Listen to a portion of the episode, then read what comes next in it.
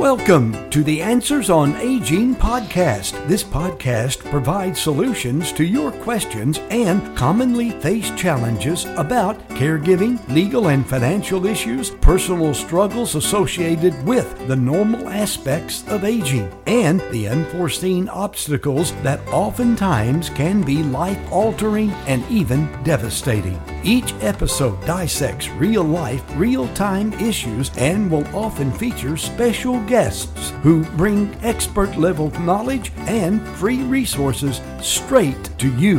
This podcast is hosted by certified elder law attorney Todd Watley and licensed nursing home administrator Sarah Scott. Together, these aging experts bring an impressive combined 30 plus years of experience to the table in order to give you all the answers on aging. All right. Thank you for joining us for episode number six. Hey, Sarah, how are you? Hey, Todd, I'm good. This is actually episode six, part one. We're going to be doing a four part series for episode six because of all the information that you need to know. And uh, we also want to be respectful of everyone's time. And our goal is always to get 30 minutes or less.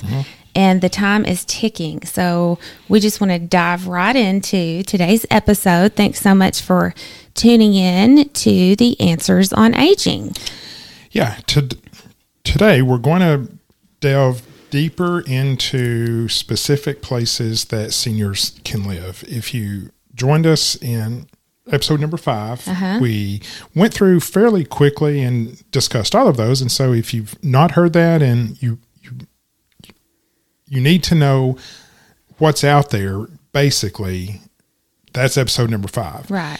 This episode, part one through four, we're we are going to dive dive deeply into each of these and what kind of symptoms, diagnosis, problems your loved one is having in order to fit into these places. Yeah. So you've already learned, like Todd said, all the options that are out there as far as, you know, resources in your community that can help depending on what level your loved one is at. But yeah, we're going to kind of do a comparison in today's episode, part one. So the question that we are answering in today's episode is how do I know if it's time for a little bit of help? And this is a comparison between retirement or senior living apartments and an actual independent living community. Right.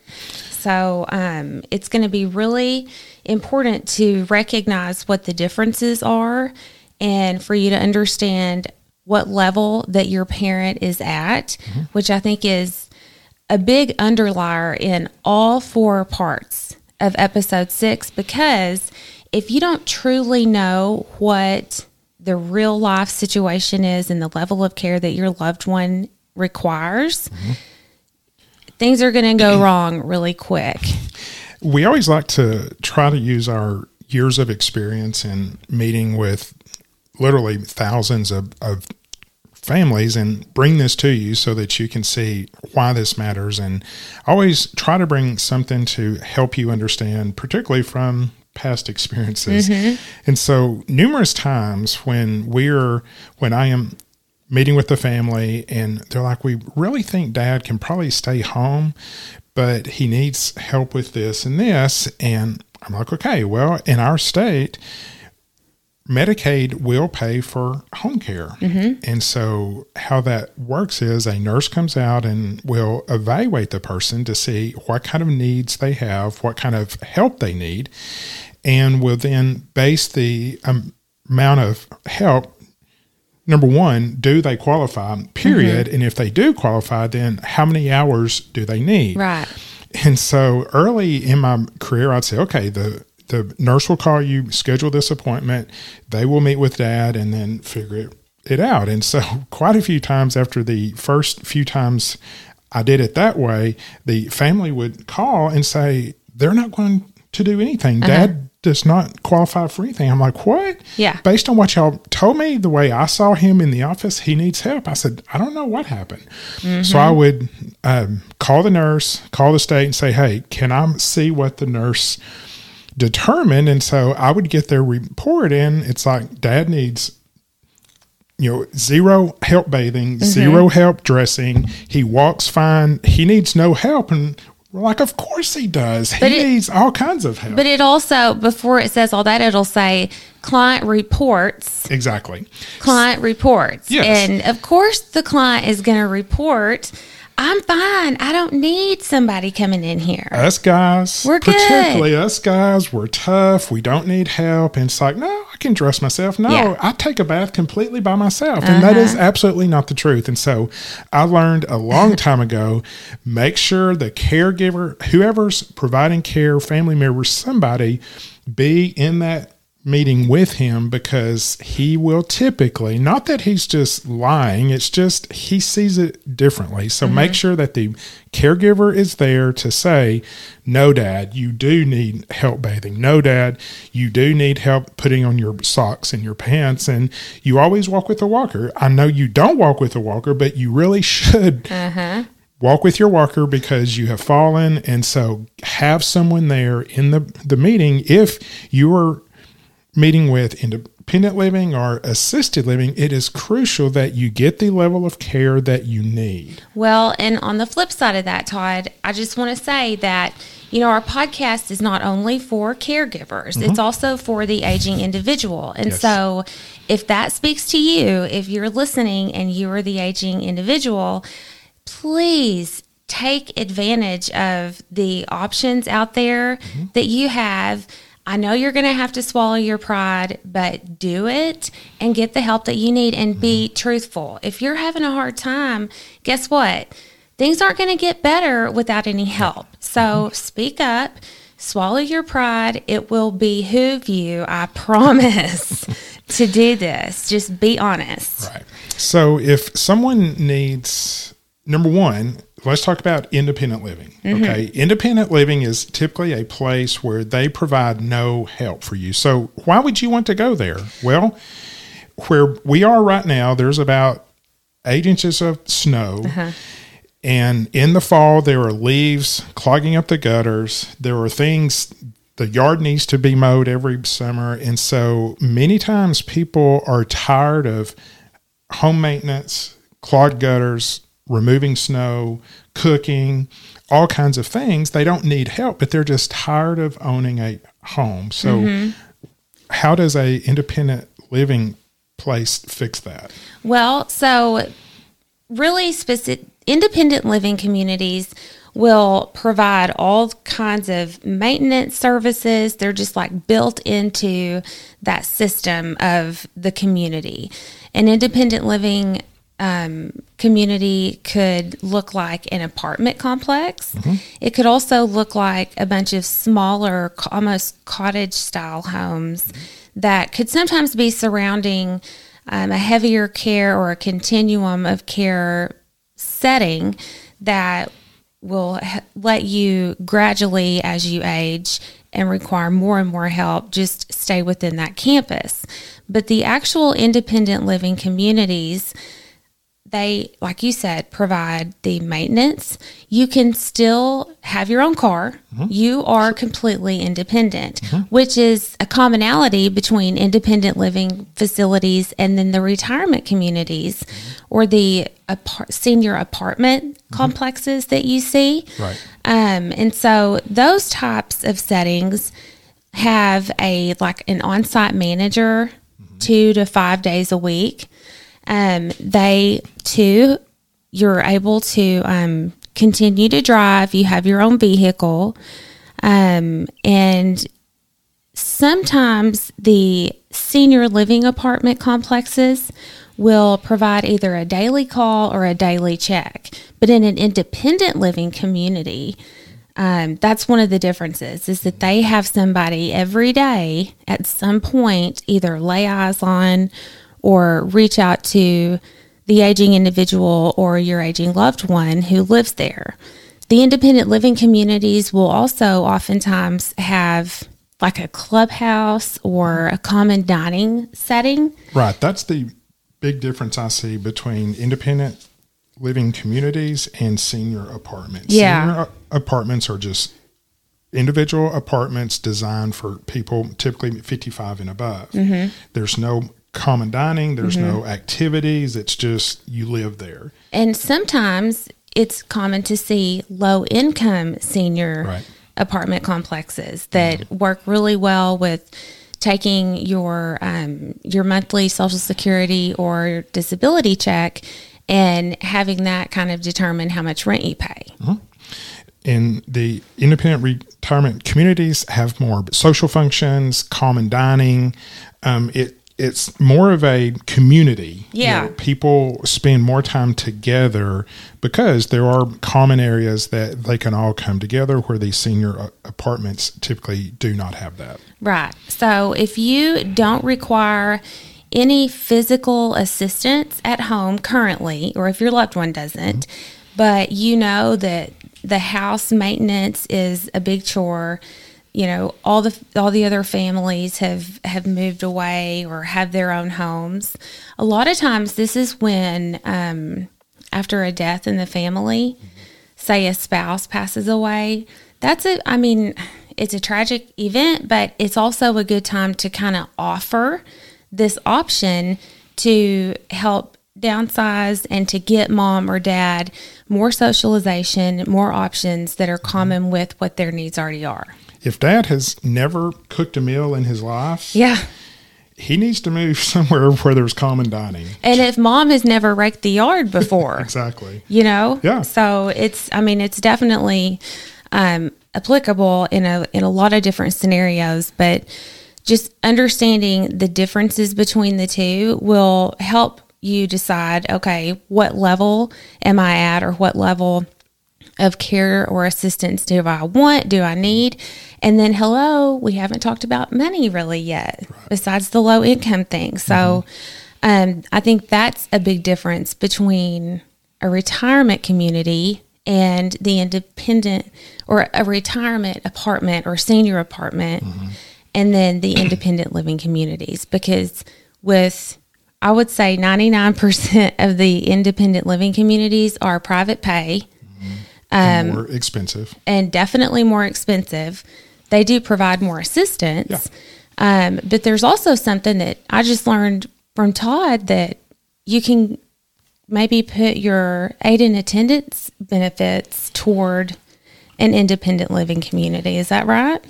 Yes, it's complicated. You, to get aid and attendance, and if you're not familiar with that, we'll probably talk about that at some point. So Yeah. you just search through the episodes and, look for it. But basically, aid and attendance is a VA benefit for for the veteran, and if the if the veteran has passed away and left a spouse, then the spouse can then qualify, and it, it is money to help pay for assistance, mm-hmm. hence the name aid and attendance.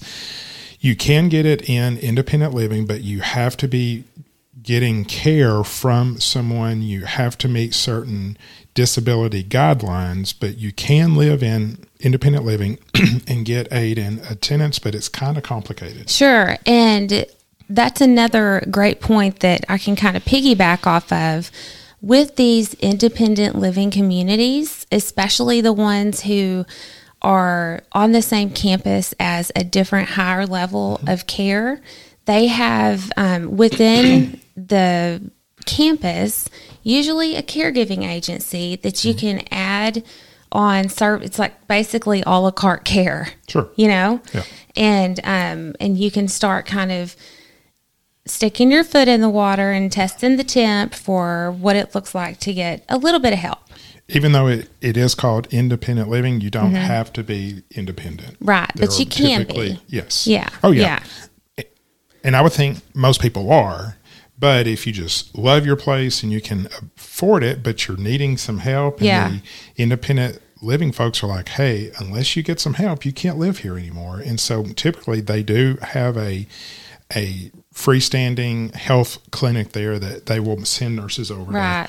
to help you get dressed, make sure that your meds are taken care of or whatever. Mm-hmm. And you can also receive in home care assistance and in home health in both of these settings. So um, these are basically an umbrella for different options for long term care. It's just in different locations throughout this episode, too. Right. Um, but just, I also think that when you start in an independent living community or a senior housing apartment, it's, I think it's more likely for you to have a successful transition into a higher level of care mm-hmm. because it kind of gives you a little more structure. It gives you more safety, more eyes, more hands on deck, mm-hmm. and you're a lot less like a lot less likely to have those tragic a- accidents, those major falls. Mm-hmm. Um, so just keep that in mind because that's definitely something I think that would be a pro for on the list of pros and cons. That would fall into the pro category for why you should consider making a move like this. Yeah, independent living does not mean that they don't ever check on you. No. that- but you are independent. And what I like about it is typically if you always showed up for breakfast and one morning you did not show up, they're going to come check on you. Immediately, they just know that you're not there. Whereas in the senior apartment or living at home, you could have an episode overnight or first thing in the morning, and it could literally be days until someone finds you. Yeah. Whereas in the ind- independent retirement community, if you don't show up for one meal and particularly two meals, they will come check on you. Yes, they will. Um, so I just want to kind of reiterate the utmost importance about having a true understanding of what the actual condition is of either your aging loved one or if you are the aging loved one of being honest and accepting of your current condition and really not taking things at surface level and digging a little bit deeper to figure out okay, what are my needs? Where am I at in this aging process?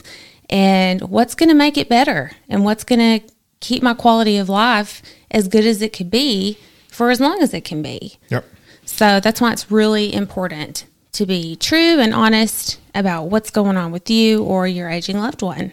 And I think there's a growing amount of opportunities here. I mean, like Yeah. where we live here, there are, man, dozens of those, and Mm-hmm. probably half of those have been built within the last five years. Oh, yeah. I mean, yeah. it's just a booming. People see that this aging, this group of people are aging, and they need this type of benefit, and they are building those, and they're they're beautiful. I mean, Mm-hmm. Oh, they're yeah. really nice. They cater to you, so Mm-hmm. I highly recommend that you go look around, and if you're tired of cooking and cleaning, Mm-hmm. tired of mowing, tired of cleaning out the gutters, home maintenance, painting, whatever, you just want to live Mm-hmm. and not have to worry about that, definitely look out, look into for a senior apartment or a independent retirement community. Yes. And um, on the show notes for today's episode, we have a link for an article that we pulled from the